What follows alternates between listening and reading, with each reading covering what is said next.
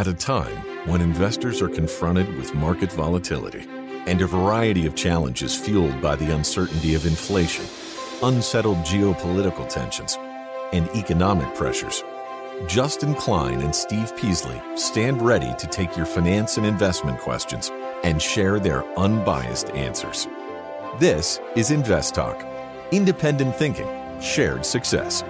Invest Talk is made possible by KPP Financial, a registered investment advisor firm serving clients throughout the United States. The clarity for your path forward starts now. Here is KPP Chief Executive Officer, Financial Advisor, Justin Klein. Good afternoon, fellow investors, and welcome back to Invest Talk. This is our Thursday, September 29th, 2022 edition, and we are almost through the fourth quarter and only one more trading day left until we are in the home stretch. And my job here is to help you unpack the the data that you're seeing on your screens, the the, the narratives that you're uh, probably reading, and how to apply all this to your portfolio, your strategy, and make sure that you are swimming not against the stream, but with the stream, right? With the current. Okay. And that will ultimately make the odds of you succeeding much higher. And the way that we do that is by avoiding pit, helping you avoid pitfalls and getting you up to date to where the best opportunities likely are in the market. Now, the way that I do that is by going over different talking points and uh, headlines that I think are important for you to understand, but also by answering your finance and investment questions. And I, you can do you can submit yours anytime at 888 chart. You can leave your message 24 hours a day, seven days a week, or you can call during our live stream program. Talk to me straight up, one on one, and we can address your question here. Either way, does not matter. Same number is 888 chart. Now, I've got a pack podcast for you today, and my main focus point is in regards to home prices, falling home prices, and will it collapse the financial system like uh, a lot of people are prognosticating? Well, we're going to discuss that. Discuss the shifts that we're seeing and, and what larger impact that could have. Also, I want to touch on what's happening in the UK. You're getting a bit of a relief rally, but what's what's really happening uh, over there, and how is that impacting our markets? And then earnings revisions for the third quarter and into the fourth quarter. How are they looking? Positive, negative? Give you an update there. And then lastly, if we have time, I want to touch on market sentiment. That's always an interesting data point to consider when you're looking at, at least short to medium term uh, in the market because oftentimes most people they get off sides at the wrong time. So we're going to look at that as well. Now, I have some voice bank input ready for you today. And on deck is a question about UGI as well as Atmos Energy Corporation. So I got this all planned for this episode of Invest Talk. And of course, your live calls. That's what's most important. 888 chart is how you get through and ask your question today. Now let's take a look at the market. We had uh, the the S&P down about 2%. Let me, there we go. Sometimes you press a button and things disappear on you, but I got it back. Okay. S&P down 78 points and we erased most of the gains from yesterday. Uh, but what was interesting is we closed well, well off the lows. And if you look at the two main markers, what I'm watching right now are the dollar and the dollar had another weak day. So you had follow through on the dollar to the downside, which is good for the market. And with the market sold off, you also had follow through on the 10 year. Uh, actually, you did not follow through. Had, that was up four basis points, but didn't recoup the, the losses from, from yesterday On Tuesday, the 10 year closed at 3.96. We still remain well off that 3.7, call it 5% at the close today. So still about a 25 basis point slide from where we were uh, earlier uh, in the week. And if you look at the Fed funds future data, what's interesting here is we are getting very close to that 50 50 odds of a 75 versus a 50 basis point hike in November. And this is probably the number one thing I'm watching. You can actually find this on the CME website, just the Google CME Fed Watch tool, and it'll show you all the different Fed meetings going forward until December of next year and what are the odds that the market is pricing in for different rate policy. And this is what I talk about when the market is pricing something in. These are futures prices, and you can tell what the market is thinking. And last week it was a 71% chance of a 75 basis points hike. Now it's down to 53%. So you got a 53 47. You call it a toss up basically at this point, which is a very different kind of stance than the market was looking at post Fed meeting. Basically saying, hey, this move in markets is uh, is breaking are breaking things like what's happening over in Japan, the Bank of Japan, what's happening in England with pension funds and the BOE and the pound, uh, etc. All of that is where the issues lie right now. Like I said yesterday, kick the debt all the way up to the sovereign level at almost uh, across the developed world. That's the way governments have reacted over the past, call it 15 years post financial crisis. And that's where the, really the risk lies. So that's, uh, that's what I'm watching is will the Fed recognize that it's not the corporate bond market that's going to break, but it's the currency market, the sovereign debt market that is creating uh, bigger issues right now, bigger systemic issues. And you know, they don't want to cut off their nose to spite their face. They don't want to destroy the financial system. And that likely means a pivot here coming up. Now let's pivot over to our first listener question right now at 888 chart. Hi, Steve or Justin. I was looking to see if you could give your comments on Visa. It's come down quite a bit from its highs. And whether you think that it's something that would uh, fit in a portfolio at the right price, and if so, what that price would be. I'll listen on the podcast, and thanks as always. All right. Looking at Visa, and this is well off its highs, down about 24% off its 52 week high, but its its high back in July of last year was around $250 per share. Now we're at 180. So about $70 off of that. Let's call it uh, almost 30% off its uh, high from middle of last year. And this is all in the face of growing earnings. And earnings are supposed to be up 25% this year, another 13% next year.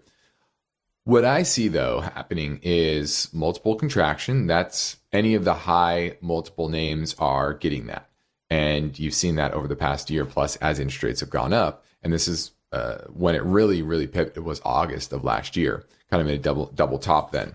Uh, and so, uh, but, but my biggest worry about this name is the competition from the likes of Venmo and Apple Pay and uh, think of crypto. I think longer term, Visa and MasterCard are not going to be the dominant players in the payment space. Uh, you just look at that in, in other countries. You know, here in the US, we are most addicted to the credit card and the transaction network of Visa and MasterCard. And I just don't see that sustaining itself long term. So I think the premium that it still trades at, despite the downturn, despite rising earnings, is not enough for me yet. So I'm I'm passing on Visa and MasterCard. I just don't love uh, those long term headwinds. For years, it was all about the tailwinds of moving to a cashless society and almost everything being charged to Visa uh, or to your credit card. That's not really happening anymore. That that growth is slowed to a trickle, and I actually think it's trickling the other way. And so I'm passing on Visa. Now we're heading into a break, and I welcome your finance and investment questions now. No question is too complex or too simple. You set the agenda during this hour, and that's why we love your calls at 888 99 chart.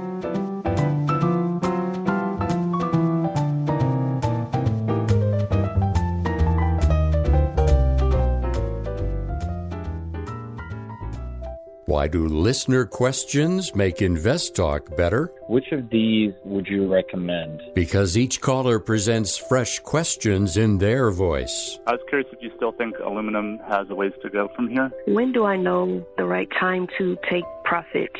Should I be looking for an exit? Should I be holding here? And listeners instinctively realize that Invest Talk uniquely offers a welcome dose of investing satisfaction. I think you have a terrific show, and I've learned a whole lot. Hey guys, love your show. Uh, I've been listening for several years now, and I've learned a lot. Justin Klein and Steve Peasley understand what investors need and want. I would look at it from a tax perspective. If there's no tax implications, move on, find better ways to use that money. I'm going with the odds. I think a half position now would at least get you in it and get you watching it so you won't lose track of it. Don't forget to call Invest Talk 888 99 Chart.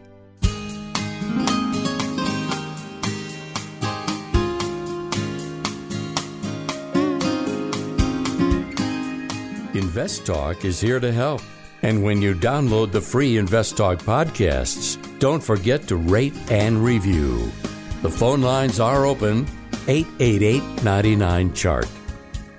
Hi, Stephen Justin. This is Chris from Atlanta. I wanted to get your opinion on Gaming and Leisure Properties Incorporated, GLPI. I was looking to get into a real estate investment trust. This one kind of passed my screen. I wanted to see what you thought about this to fill in a position on for real estate in my portfolio. Look forward to hearing your answer. Thanks for everything you do. Right, this is gaming and leisure properties, and it's a REIT engaged in owning, acquiring, developing, and managing and leasing uh, gaming and related facilities. Has come down about 17% off its 52 week high, but the REIT sector has been hit because it's uh, an alternative to the bond space, and uh, you're you're starting to see those names correct and, and get to a level of yield that is at least on par with what you're seeing in the corporate bond yield space, and this is now yielding about six and a half percent, kind of around uh, that corporate bond uh, level. And uh, it looks like it probably has a little more downside, but you know, low 40s, which is in now high 30s. I think that was uh, that's a good area to start picking it up because I think this uh, is a quality uh, REIT. Now, it's it certainly is going to be a bit cyclical, but its main tenant is Penn Gaming, and they're one of the the better operators out there, especially when it comes to regional uh, gaming networks. And you know, I kind of like this overall. I think uh, gaming, leisure, travel, that's all for, for, for, leisure, not for business, but for for leisure, uh, continues to remain relatively strong. And this is the name I would pick up. I'd be probably patient though. I'd probably wait until the high 30s for me to get excited about this name. Now it's at 43, uh, but you're starting to get into the realm of where it uh, it makes sense. So I'm going to give GLPI a thumbs up, but I would be patient. Okay. Now, people take the time to leave an Invest Talk review on iTunes. I'd like to thank them for the courtesy by getting to their questions quickly. Doug in Missouri says, I really appreciate your knowledge and insight. What are your thoughts on PDI? PDI. And this is uh, looks like a closed-end fund, PIMCO Dynamic Income, and it does have a very high yield, 13%.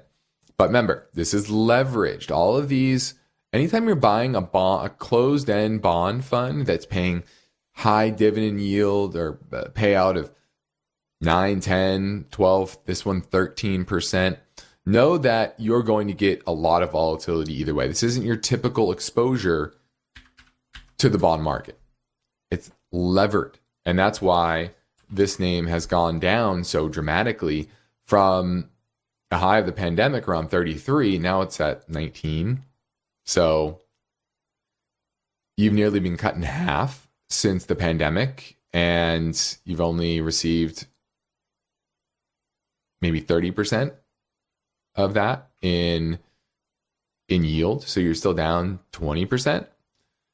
And a lot of that has to do with the leverage that you're taking on. And the portfolios consisted of corporates, 28%, government bonds, 18%, securitized, 27, cash and equivalent, 17, and others, 9. So it's fairly well diversified, but you're mainly investing in junkier credits, uh, it looks like. So overall, this is just a very high risk play. High risk. Anytime you're using leverage, anytime you're using non super safe securities like corporate bonds, like securitized bonds, etc., uh, you know, it's just not a name that I want to be invested in because of that leverage. I rather own individual bonds directly.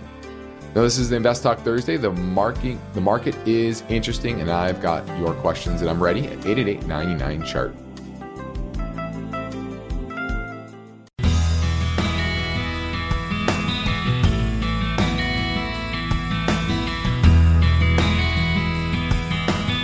Each day, Invest Talk listeners submit their finance and investment questions via phone or email.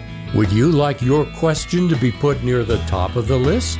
Just take a minute or two to leave a review and rating for Invest Talk at iTunes. And be sure to include a brief question with your iTunes review comments.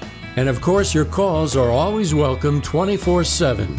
Don't forget to call Invest Talk 888 99 Chart. So, my main focus point today concerns the story behind this question Could falling home prices collapse the financial system? And this is really pointing to an interview by, I believe it was Bloomberg, with John Paulson, who is a big hedge fund billionaire manager, and he shorted more than $25 billion of mortgage securities during the financial crisis and made a boatload of money on them. But he, there was a question really about the weakening housing market and how uh, does he see parallels to 2008? And he says uh, that that he does see a lot of frothiness in the market, but he also says, "quote The banking system and housing market are much different today than in 06, 07. The underlying quality of the mortgages today is far superior. You don't even have any subprime mortgages in the market, and the FICO scores are very, very high." The average is like 760. And the sub and the subprime, they were averaging 580 to 620 with no down. End quote. So what he's basically saying is first off, the quality of the credits are much, much higher. And so even if the underlying collateral goes down, the vast majority of those that are borrowing money that have uh, a mortgage, they they're unlikely to default. They have a lot of equity, unlike before when they were putting zero down. They didn't have any equity. They have skin in the game. So if they defaulted, no big deal. Uh, the vast majority have that. Uh, and then on top of that, there's not a lot of liar loans. There's more making sure people have the income that they say they do. And so you're really not going to get that wave of foreclosures due to people not being able to afford their home, especially now that they've refinanced at 3%. If anything, it's the opposite. They're going to be stuck there. They're going to not want to go buy another home at 7% mortgage. Okay. And then on the other side, he says another factor is that back then banks were very highly levered. Major banks had about 3% capital. That means that if the equity in the value of the bonds uh, on their balance sheet, the assets in their balance sheet fall 3%, their equity is wiped out very quickly. But today, it's very different. The average bank has 9% equity, and the systematically important ones, the larger ones, they have 11 to 12% equity on their balance sheet. So you're talking about three to four times as much equity as they did during the financial crisis. And so while housing is is large and important and you're likely to get a weak housing market for the next let's call it 3 years, that's going to be a slow bleed. And there's not a lot of forced sellers. And even if you call it nearly as bad as as 08, which it's very unlikely to be, it's not going to create this bankrupt situation for banks. It's not going to threaten them because of where regulation has gone. They've raised a lot of capital. They've retained a lot of capital. You know, the, the Fed didn't let them pay dividends for a long period of time. Only recently did they allow them to start paying a bit of dividends. And, and still, some of them, like Wells Fargo, they said, no, you don't have enough equity. So he says housing may be a little frothy, but housing prices may and housing prices may come down or plateau, but not to the extent that it happened in 08. And I, I pretty much agree with that. And, you know, it, it talks about how difficult it is to short particular parts of the market. Uh, it talks about crypto and, and how Bitcoin looked frothy at 20,000, then went to 65. Now we're back down to 20. Uh, and so it's always hard timing wise. Uh, but what you always have to worry about is any systemic uh, issues. And we don't see that anytime soon. Now let's go to James in New York. Wants to talk about Philip Morris. How are you doing tonight? Good, good.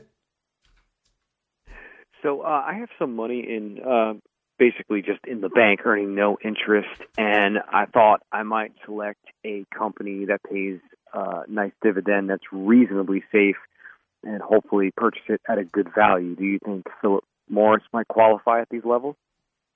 I do. I do think it uh, qualifies. Now, it's been hit recently because of higher rates as well as a strong dollar. Remember, for Philip Morris, their entire business is international. This is Philip Morris International.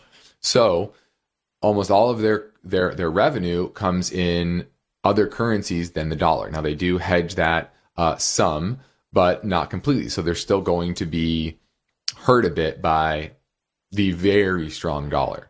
And that's why you see earnings expected to fall 8% this year. It's not because their business is declining much. They do have some issues with uh, Ukraine and, and, Russia, but it's you know low low to mid single digits part of their business. Uh, but a lot of the the decline in, in the the profits has to do with foreign currency. So this recent pullback to me is is, is a buying opportunity because I do think the dollar isn't going to be able to stay this strong without breaking a lot of things and the Fed pivoting, etc.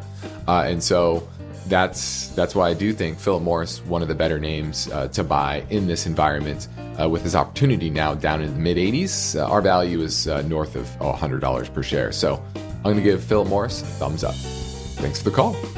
Now, the next Invest Talk to the story of the ESG backlash lurking inside the executive ranks at top corporations. That story tomorrow, but for now, I'm Justin Klein. I'm ready to take your call at 888 99 chart. eBay Motors is here for the ride. Remember when you first saw the potential? And then through some elbow grease, fresh installs, and a whole lot of love, you transformed 100,000 miles and a body full of rust into a drive that's all your own. Look to your left, look to your right. It is official. No one's got a ride like this. There's nothing else that sounds like, feels like, or looks like the set of wheels in your garage. With over 122 million parts, you can make sure your number one ride or die stays running smoothly, so there's no limit to how far you can take it. Brake kits, turbochargers, engines, exhaust kits, roof racks, LED headlights, bumpers, whatever your baby needs, eBay Motors has it. And with eBay Guaranteed Fit, it's guaranteed to fit your ride the first time, every time, or your money back. Plus, at these prices, well, you're burning rubber, not cash. Keep your ride or die alive at ebaymotors.com. Eligible items only, exclusions apply. At this point, I think almost everyone has heard how generative AI promises to bring us to the next industrial revolution. AI is already shaping society with an impact on daily life that echoes the transformative significance of electricity or the internet. As we take steps to embrace the potential of generative AI, we need to remain vigilant with regard to its exploitability. This is where HackerOne comes in. HackerOne's AI Red Team addresses the novel challenges of AI safety and security for businesses that are launching new AI deployments. The HackerOne approach involves targeted offensive testing by harnessing the collective skills of ethical hackers who are proficient in AI and prompt hacking. In short, AI red teaming is the practice of stress testing AI models and deployments to make sure they can't be tricked into providing information beyond their intended use, and that security flaws can't be exploited to access confidential data or systems. HackerOne seamlessly integrates with your existing tools to enhance communication and collaboration across development, security, and IT teams. So, stay ahead of the game in the battle against cyber threats with HackerOne's attack resistance platform. Learn more at hackerone.com. That's H A C K E R O N E.com, hackerone.com.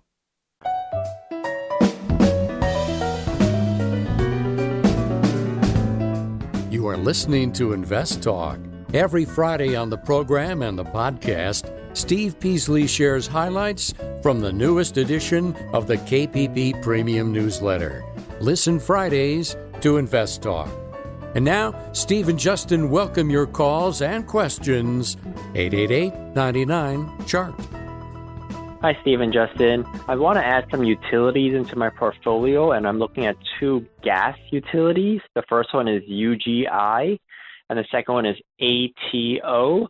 Let me know if either of them are uh, worth adding into the portfolio. Thank you. All right, looking at UGI and ATO. Uh, UGI is out of Pennsylvania. It's holding company with interest in propane and butane distribution, as well as natural gas and electric electric distribution services as well. And ATO, hold that up here. ATO, they're out of Texas and they're engaged in the distribution of natural gas to 3 million customers in eight states, primarily in the South. You're talking about states like Colorado, Kansas, Kentucky, Louisiana, Mississippi, Tennessee, and Virginia. But two thirds of their business is in Texas. This is mainly a Texas based utility. And if I'm looking at the profitability metrics, return on equity on ATOs right around uh, 9%, 10%. And whereas UGI, that is much higher, right around 25%. But historically, it's back around that 10% as well. And it's a bit more, bit more volatile, I think, when it comes to its uh, its business because of that butane and and uh, propane uh, business, which is you know more up and down. So earnings are expected to fall for UGI four percent this year. ATO expected to go up eight percent this year, and those uh, revisions are uh, are going higher. So, and, and I like the exposure to Texas. A lot of people are moving to Texas, tax-free states, uh, obviously very close to a lot of energy markets and relatively cheap energy compared to many other states. Pretty good weather. I know it's hot in the summer, definitely humid, but uh, the migration trends are pretty solid. So if I'm going one or the other, I'm going to go with Atmos. I like the consistency of their business. I like their geographical reach, mainly uh, focus in Texas, but does have uh, some other exposure as well in the South, which also people are moving to. So if I'm picking one or the other, ATO, Atmos Energy is my pick. Now let's focus, uh, let's pivot over to what's happening in England because it's being talked about a little bit, but let me unpack it for you. And what's happening is that, frankly, rates got too high. And this hurt pension funds who had a lot of long dated securities and they were getting some pretty big losses on those securities. So, what basically the Bank of England did was they instituted yield curve control. Now, they're not calling it yield curve control, but they are trying to quell. All right, they announced to it's suspending its program to sell bonds, which is basically QT, what we're doing, QT. And they're going to buy long dated bonds.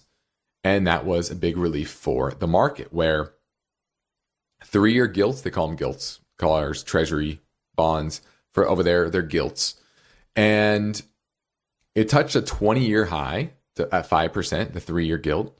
And after this announcement, it fell all the way to 3.94%. So big reprieve there. And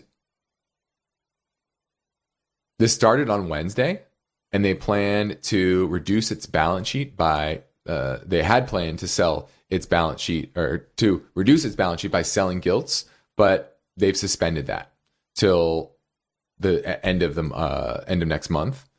And I actually think they'll probably never get to it. I don't think they're going to sell. I think this is a pivot.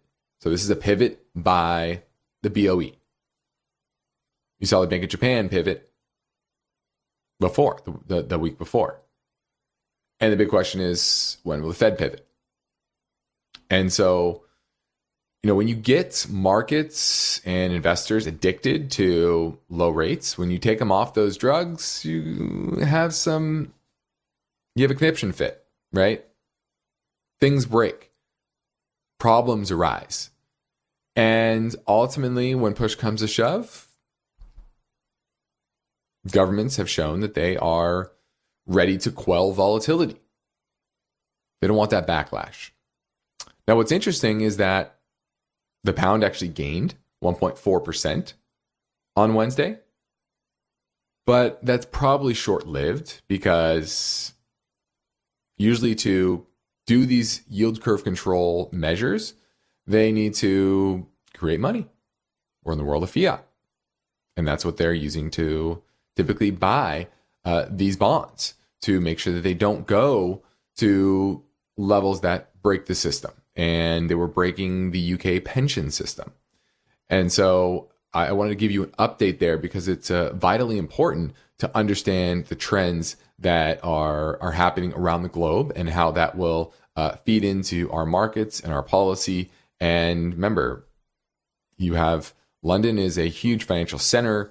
And even though England isn't the same, doesn't have the same heft and importance as it did, say, 100 years ago, it's still, you know, a top 10 economy in the world and certainly uh, is is vital to the global financial system.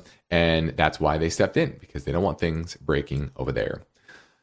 Now let's try to fit in another Invest Talk review question. Forestry Guy 1970 says, I would like to get your an- uh, analysis and a good entry point for a 3% position in VF Corp. This company would be added to my dividend growth and income portfolio for five plus year time horizon. Now, VF Corp is now down 70% from its high at $100 per share in December of 19, so pre pandemic. Never got back to those levels, but they get up into around the 90 level in mm, early 2021. Now we're at $30 and change at the close today current yielding 6.5%, but they downgraded their expectation for earnings for the balance of the year. And the big question is, yeah, where is that ultimate bottom? Now, this is this is a, a day with such high volume that you could say was capitulation. Right? You had actually the last two days really were very, very high volume. Not quite as high as what we saw back on July 27th when it had a big down day, but you're starting to get to that point where it's just being dumped. Now, VF Corp historically is a very, very strong business, strong performer. They have they own Vans, they own Timberland, they own North Face, Supreme, Dickies. These are very consistent apparel brands and in a lot of ways dominate their their niche. Think of North Face. I know North Face has a, a strong following and they do very, very well. So I like that you're looking at this because long term, their return on equity, return on invested capital has been consistently high. But in this, you know, economic backdrop, they certainly are struggling. Uh, so, you know, I don't mind picking it up here long term. I think it's a pretty good value. Now you're also trying to catch falling knives. So could it go uh, much lower? Absolutely. You go to a monthly chart, the next major, major support is right around called 2250. So, you know, that's still another 25% lower from where it is today. Now, does it ultimately get there? Not sure. Possibly. But I understand that that is really the, the next major support level. Uh, but I like what you're looking at because uh, if you look at its go return on equity, right now it's at 29% certainly going to fall, but it's been consistent over the last decade, right in the low 20s for return on equity. that's a business I would love to own. So this is on my radar for potential buy. Uh, just waiting for really that turn. And unfortunately, the economic backdrop makes it difficult for to see that turn in the very, very short term. That's why I think potentially could just grind lower for a period of time uh, until you get that ultimate capitulation. But I definitely think you're close. Down 70%. Earnings next year expect to be $3.37. That's a 9 PE. That's hard for me to ignore. Uh, now, if this was a bad business, that a business that uh, you know wasn't that consistent, I'd probably not be a big fan of it. But right now, enterprise value to EBITDA 10, historically, yeah, when it gets, it doesn't usually trade that low, usually 12, 13. So we're definitely in the ballpark. Uh, and I think you'll do well long term at these prices. Just know that it could go down a little bit more. Here comes another listener question came, that came in earlier to our anytime listener line at 888 chart. Hi there, Justin and Steve. Hey, I just want to ask a question about like dollar cost averaging. So I got like 20 different stocks, and I'm trying to figure out how to, you know, buy several different stocks with just a limited amount of like regular input. So I'm putting like $75 in every two weeks, and uh, I'm just not sure how to equally divide that. Should I put in like $10 in each one, or just buy one share and, and wait two weeks and then buy another share or something else. So yeah, I just wanted to see what you thought about that. All right, thank you very much. Bye bye. Well, most brokers now you can buy fractions of a share. So you just put the dollar amount you want to buy for each one, and they'll calculate the, the fraction of a share. So that might be one way uh, to do it. Uh, another would be to you know what is down the most if you have a lot of conviction in in the various names. You know what looks uh, the cheapest relative to others. You can look at it that way um, to try to keep balancing it. But probably the simplest way, once again, is is buying those fractional uh, shares and getting in consistently to each one. That's really what dollar cost averaging is. Is not trying to uh, pick which one, but being consistent each time, and that's really the best way to do it. Uh, is is is with that consistency. And when you have a small dollar amount, those fractional shares is probably the only way to go. Thanks for the call. 888 chart 88992 4278. So I get through and ask your question on today's show. Now let's touch a bit on earnings revisions. And guess what? We're only, like I said at the top of the show, we only have one more trading day in the quarter, which means next up we have earnings season. And analysts, they throughout the quarter, they typically update their earnings estimates for the current quarter, call them earnings revisions, and they're almost always downward on average in aggregate. Why? Because I've said this before, the further out an analyst will look, the typically more optimistic they are about that particular those particular earnings uh, estimates. But so far this quarter, about a third of S&P 500 industry group groups have had positive earnings revisions. So the groups as a whole, meaning that more analysts have raised estimates than cut them for those particular industry groups. Now that's not amazing, but it's better than what has played out in previous recessions when typically zero, kind of zero industry groups have had positive earnings revisions. So while it might seem dire out there and the economy is certainly weakening, what you're seeing from analysts that are talking to the executives on a consistent basis, that are doing channel checks, that are assessing the whole of the industry and each particular name within the industry, they're they're still seeing three of the 11 are getting some upgrades. So you know, it's hard to see a market breakdown in that type of environment. Now, anything's possible, especially with the speed of where interest rates have gone. Uh, but I wanted to highlight that because it's vital to get an update of what to expect for earnings season coming up, because that's really what the market's going to eye next is what that uh, that those earnings are, are going to be coming in, and then uh, adjusting uh, their estimates uh, on price targets, upgrades, downgrades, etc. You already seen that recently, and I think uh, it's it's of note. Okay.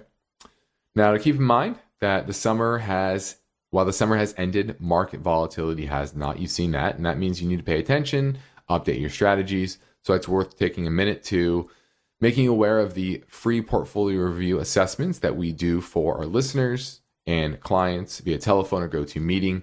And this is where we unpack your current portfolio, your positions, put a risk number on it. You know, what type of risk are you taking versus what type of risk should you take based on your risk tolerance level? And how do they line up?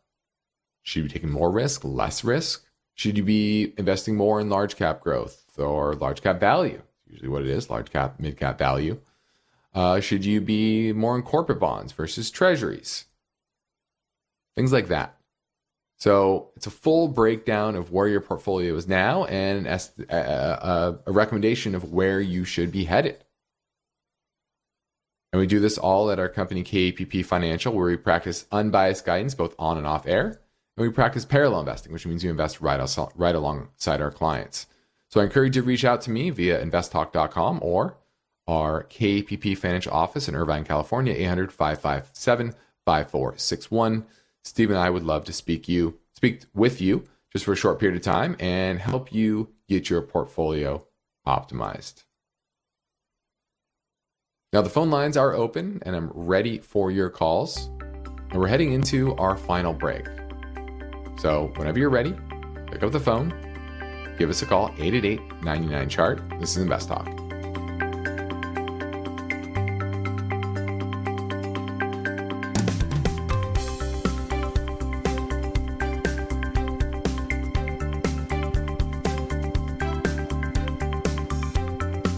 Question for Steve or Justin? Hey guys, this is Joe from Lake Jackson, Texas, south of Houston, and I've got a question about warrant shares. I think that's the right term. What's your question? 888 99 Chart.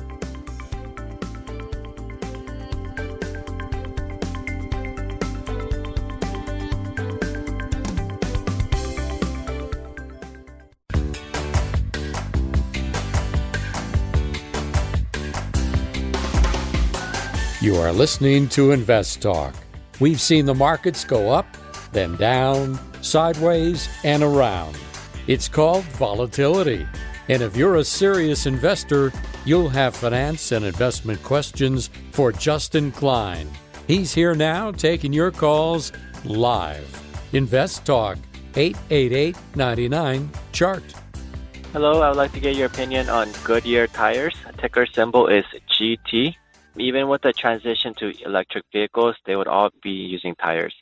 So I would like to get your opinion on valuation and what a good entry price would be. Thank you. It's correct that no matter what you're driving, it's probably going to need some rubber tires. And GT, Goodyear Tire and Rubber, is certainly one of the leaders within the space. Earnings expect to be down 3% this year, but back up 28% next year. But those estimates are coming down markedly. And what I'm actually watching is the free cash flow level. And it, they were crushing it during the pandemic, uh, about $1.2 billion in free cash flow in the second quarter.